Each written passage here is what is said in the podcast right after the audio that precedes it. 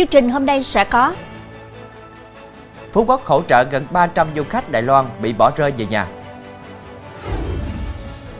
Tôm trúng mùa, lúa được giá, nông dân Cà Mau ăn Tết lớn.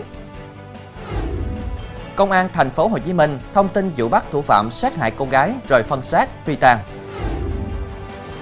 Nhật Bản đón lứa heo biến đổi gen phục vụ ghép tạng đầu tiên. Bác sĩ cảnh báo một số bệnh có nguy cơ gia tăng sau Tết. Quý khán giả đang theo dõi chương trình của Sở Đồng Bằng phát sóng lúc 18 giờ mỗi ngày trên đài phát thanh và truyền hình Bến Tre.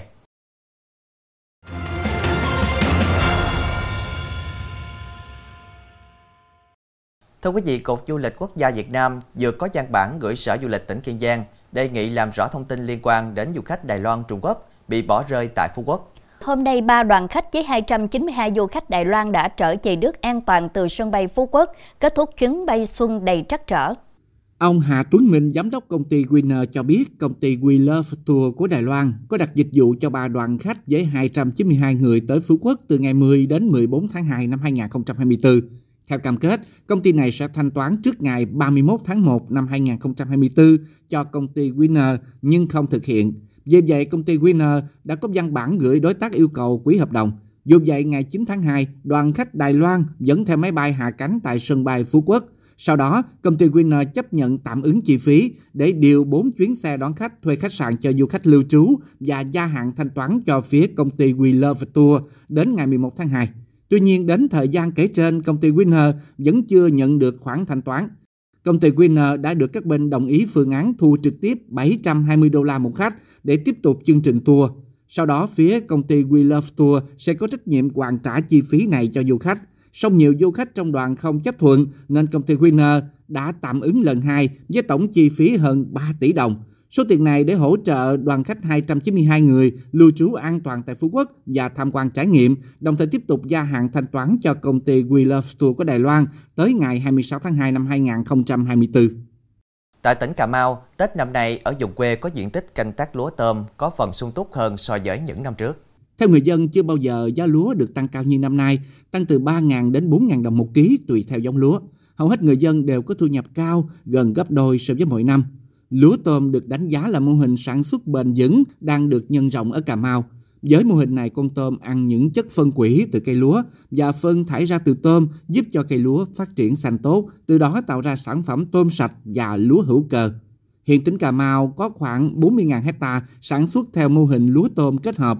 Năm nay nhờ thắng lợi kép làm không khí Tết ở vùng quê này càng thêm tưng bừng, phấn khởi. Thưa quý vị, những ngày này, trên những cánh đồng ở xã Lương Phi và Châu Lăng, huyện Tri Tôn, tỉnh An Giang, nông dân đang bắt đầu thu hoạch đậu xanh. Đầu năm mới, thời tiết thuận lợi, đậu xanh được mùa, giá cả ổn định nên nông dân rất phấn khởi. Bà Nén Liêm ở xã Lương Phi cho biết năm nay thời tiết thuận lợi, sâu bệnh ít nên đậu ra trái nhiều hơn năm ngoái, sản lượng ước đạt gần 30 tạ. Với giá đậu hiện tại là 25.000 đến 26.000 đồng một ký, thấp hơn năm ngoái khoảng 2.000 đến 3.000 đồng một ký. Nhưng với giá này nông dân vẫn có lãi. Tương tự gia đình anh Châu Red ở xã Lương Phi trồng được 4 công đậu xanh và đang cho người thu hoạch. Anh Châu Red cho hay cây đậu xanh chịu hàng tốt và ít tốn công chăm sóc hơn cây lúa. Sau khi thu hoạch xong, trừ hết chi phí, gia đình cũng có lãi. Chuyển sang thông tin đáng chú ý khác, hôm nay Phòng Cảnh sát Giao thông Công an tỉnh An Giang cho biết, tổ công tác của đơn vị vừa kịp thời hỗ trợ đưa một phụ nữ bị bệnh đi cấp cứu kịp thời. Vào lúc 16 giờ 35 phút ngày 13 tháng 2, tổ công tác thuộc Phòng Cảnh sát Giao thông Công an tỉnh An Giang đang làm nhiệm vụ trên quốc lộ 91 đến đoạn thuộc phường Mỹ Bình, thành phố Long Xuyên, phát hiện một nam thanh niên điều khiển xe máy chở người phụ nữ có dấu hiệu bị bệnh. Tổ công tác dừng phương tiện hỏi thăm, người thanh niên trình bày là đang chở mẹ bị bệnh đi cấp cứu. Người này cho biết đã liên hệ các xe ô tô đi đường nhờ chở giúp nhưng không được.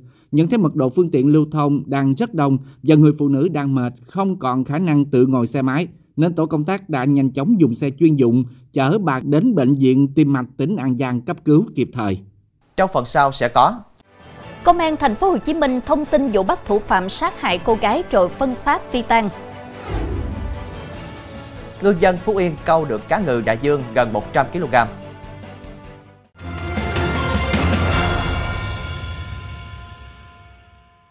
Thưa quý vị, hôm qua Công an thành phố Hồ Chí Minh tổ chức họp báo thông tin về vụ cô gái 25 tuổi bị sát hại tại nhà trọ trên đường Quang Trung, khu phố 5, phường Tăng Nhân Phú B, thành phố Thủ Đức vào ngày 29 Tết.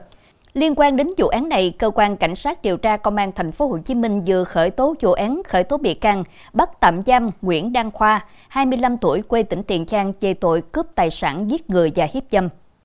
Kết quả điều tra xác định khoảng 15 giờ ngày 8 tháng 2 nhằm ngày 29 Tết, sau khi dẫn dụ chị Vi Thị Thống 25 tuổi quê tỉnh Đồng Nai thuê phòng trọ số 4 qua phòng trọ số 14 với lý do phụ giúp dọn đồ đạc, Khoa đã khóa cửa phòng trọ, dùng dao đe dọa, uy hiếp nhằm mục đích cướp tài sản, sau đó dùng vũ lực, dao tấn công dẫn đến cái chết của chị Thống. Sau đó Khoa tiếp tục thực hiện hành vi hiếp dâm đối với nạn nhân, đồng thời chiếm đoạt một lắc tay và một nhẫn trên người, hai cái nhẫn và một sợi dây chuyền vàng, một đôi bông tai và 3 triệu đồng. Đáng chú ý để che giấu hành vi phạm tội, đối tượng Khoa đã dùng dao phân tử thi của nạn nhân thành nhiều phần, bỏ vào túi ni lông đen, đem đi phi tang tại khu vực bụi cây rậm rạp ven đường nội bộ, khu công nghệ cao thành phố Thủ Đức, thuộc phường Tăng Nhân Phú A, thành phố Thủ Đức. Sau khi giết cô gái ở thành phố Thủ Đức, Khoa trốn về quê người yêu ở tỉnh Bình Định ăn Tết thì bị lực lượng trinh sát bắt giữ, di lý đưa về thành phố Hồ Chí Minh. Thưa quý vị, Công an thành phố Vũng Tàu, tỉnh Bà Rịa Vũng Tàu vừa tiếp nhận xử lý một gói hàng ghi là ma túy dạng đá do du khách tắm biển nhặt được và trình báo giao nộp cho cơ quan công an. Theo đó, trong quá trình vui chơi tắm biển, nam du khách sinh năm 1983, ngụ tỉnh Bình Phước, đã nhặt được một túi hàng có bọc nhiều lớp ni lông dạt vào trên bãi biển. Tuy nhiên khi kiểm tra, nghi ngờ đây là hàng cấm, nên người này đã liên hệ cơ quan công an để trình báo và giao nộp vào khuya 13 tháng 2. Qua kiểm tra sơ bộ, tổ công tác nghi vấn gói hàng có trọng lượng hơn 1 kg này là ma túy đá, nên đã lập biên bản tiếp nhận và báo cáo cấp có thẩm quyền, chuyển giao tăng vật cho lực lượng chức năng tiến hành điều tra xử lý theo quy định. Thưa quý vị, ba ngày nay, các tàu khai thác cá ngừ đại dương xuyên Tết ở tỉnh Phú Yên đã bắt đầu lần lượt trở về cập cảng Đông Tác ở thành phố Tuy Hòa và Phú Lạc ở thị xã Đông Hòa. Với 27 con cá ngừ đại dương, trong đó có con cá nặng gần 100 kg, tàu cá BI 95345TS của thuyền trưởng Phạm Lộc, sinh năm 1971, ngụ thành phố Tuy Hòa, được coi là tàu câu cá ngừ ở Phú Yên trúng đậm lộc biển đầu năm Giáp Thìn. Ông Phạm Lộc cho biết con cá ngừ đại dương đã dính câu vào tầm 2 giờ sáng ngày 7 tháng 2. Cùng ngày hôm đó, một con cá khủng khác có kích cỡ như con cá đã thu được cũng dính câu, nhưng rất tiếc đến phút cuối thì bị sống khỏi giàn câu. Thuyền trưởng Lộc cho biết thêm, trong quá trình đánh bắt xuyên Tết thì biển rất êm và ít sóng, vì vậy năm nay tàu của ông trúng đậm cá. Sau khi con cá khủng được đưa vào cảng Phú Lạc, thương lái đã mua với giá 9,7 triệu đồng. Tổng số tiền bán cá sau khi trừ các chi phí hao tổn, chủ thuyền sẽ chi cho các lao động trên tàu vào bờ ăn Tết muộn. Thưa quý vị, phát hiện xe bán tải do người phụ nữ điều khiển chở theo bé gái có biểu hiện bị co giật, ngạt do nuốt phải hạt nhẵn. Cảnh sát giao thông huyện Gò Dầu, tỉnh Tây Ninh đã tiếp cận mở đường và đưa bé gái đến bệnh viện cấp cứu kịp thời. Trước đó vào khoảng 10 giờ ngày 14 tháng 2, tổ công tác cảnh sát giao thông công an huyện Gò Dầu phát hiện xe bán tải lưu thông trên đường do một phụ nữ điều khiển chở theo một em bé có biểu hiện bị ngạt do nuốt phải hạt nhãn. Người phụ nữ đề nghị lực lượng cảnh sát giao thông hỗ trợ đưa cho bé đi cấp cứu do chị đang trong tình trạng hoảng loạn, lái xe không được ổn. Tổ công tác đã nhanh chóng bố trí cán bộ cảnh sát giao thông lên lái xe ô tô, yêu cầu người mẹ ngồi phía sau bế bé, đặt cao đầu cho bé dễ thở, hô hấp cho bé. Các đồng chí còn lại sử dụng phương tiện mô tô đặc chủng, mở đường đến bệnh viện Xuyên Á Gò Dầu, cách đó 15 cây số. Rất may mắn cho bé đã được các bác sĩ kịp thời cứu chữa, không nguy hiểm đến tính mạng. Thưa quý vị, Bộ Y tế vừa có báo cáo về tình hình công tác y tế trong dịp Tết Nguyên đán Giáp Thìn 2024. Theo đó, trong 7 ngày nghỉ Tết Giáp Thìn, các cơ sở y tế tiếp nhận thăm khám cấp cứu gần 417.000 người, trong đó số ca cấp cứu và nhập viện do tai nạn giao thông giảm, trong khi số người đến khám cấp cứu và tai nạn pháo nổ tăng hơn 50%. Trong 7 ngày Tết, các cơ sở y tế khám cấp cứu cho hơn 23.000 trường hợp nghi liên quan tai nạn giao thông, giảm 12% so với cùng kỳ Tết năm ngoái. Số ca tử vong nghi do tai nạn giao thông là 118, trong đó tử vong tại viện là 37, tử vong trước khi đến bệnh viện là 81, giảm hơn 22% so với cùng kỳ năm 2023. Ngoài ra, có 604 trường hợp khám cấp cứu do pháo nổ, pháo hoa, tăng hơn 51% so với cùng kỳ Tết Quý Mão 2023. Trong phần sau của chương trình, Nhật Bản đón lứa heo biến đổi gen phục vụ ghép tạng đầu tiên. Bác sĩ cảnh báo một số bệnh có nguy cơ gia tăng sau Tết.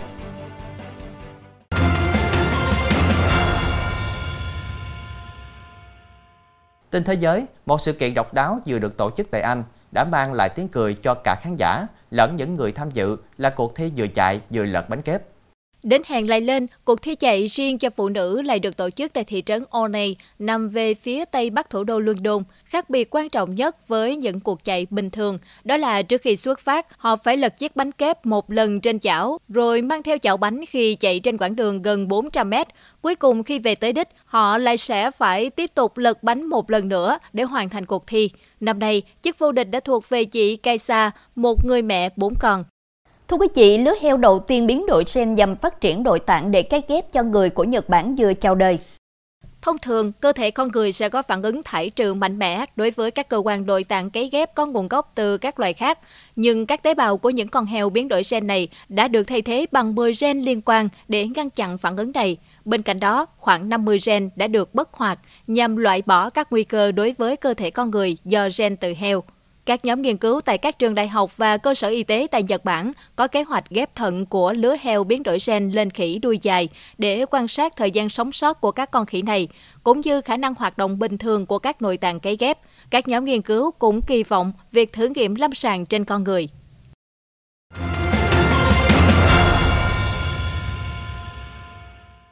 Thưa quý vị, sau kỳ nghỉ Tết Nguyên đán với sự xáo trộn về thói quen sinh hoạt, ăn uống, nghỉ ngơi, nhiều người có thể gặp phải tình trạng mệt mỏi, quể quải, rất khó tập trung khi trở lại công việc. Hơn nữa, việc ăn những thực phẩm chứa nhiều chất béo, nhiều đường, ít chất xơ, uống nhiều rượu bia, nước ngọt có ga cũng khiến một số bệnh có nguy cơ gia tăng sau Tết. Bác sĩ chuyên khoa 2 Phí Hải Anh, trưởng khoa khám bệnh, Bệnh viện Đa khoa Hà Đông, thành phố Hà Nội cho biết, bệnh nhân đến khám các bệnh chủ yếu như bệnh rối loạn chuyển hóa như tiểu đường, tăng mỡ máu, bệnh gút, vân vân, các bệnh về đường ruột, tiêu hóa gan mật, như bệnh gan do rượu, viêm loét dạ dày, tá tràng và đặc biệt là các biến chứng của bệnh tim mạch như cơn đau thắt ngực, bệnh mạch vành, suy tim, tai biến mạch máu não. Để bảo vệ sức khỏe sau Tết, người dân cần chú ý. Những gia đình có người già và trẻ nhỏ cần chú ý đến chế độ dinh dưỡng hàng ngày, bổ sung vào bữa ăn các loại rau xanh, trái cây để tăng cường vitamin và chất xơ, hỗ trợ tiêu hóa. Đồng thời thường xuyên quan tâm đến tình hình thời tiết, mặc trang phục cho phù hợp, không để bị lạnh, dễ mắc các loại bệnh về hô hấp.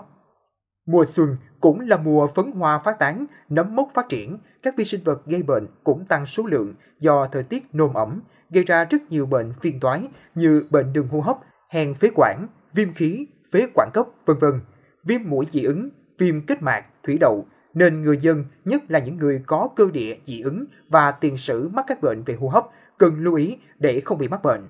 Đặc biệt, các bệnh nhân mắc bệnh mạng tính như tiểu đường, tim mạch, tăng huyết áp sau Tết cần đi khám lại theo hẹn để các bác sĩ kiểm tra, phát hiện các thay đổi bất thường kịp thời, điều chỉnh đơn thuốc cũng như tư vấn chế độ dinh dưỡng, luyện tập giúp giữ gìn sức khỏe và phòng tránh các biến chứng.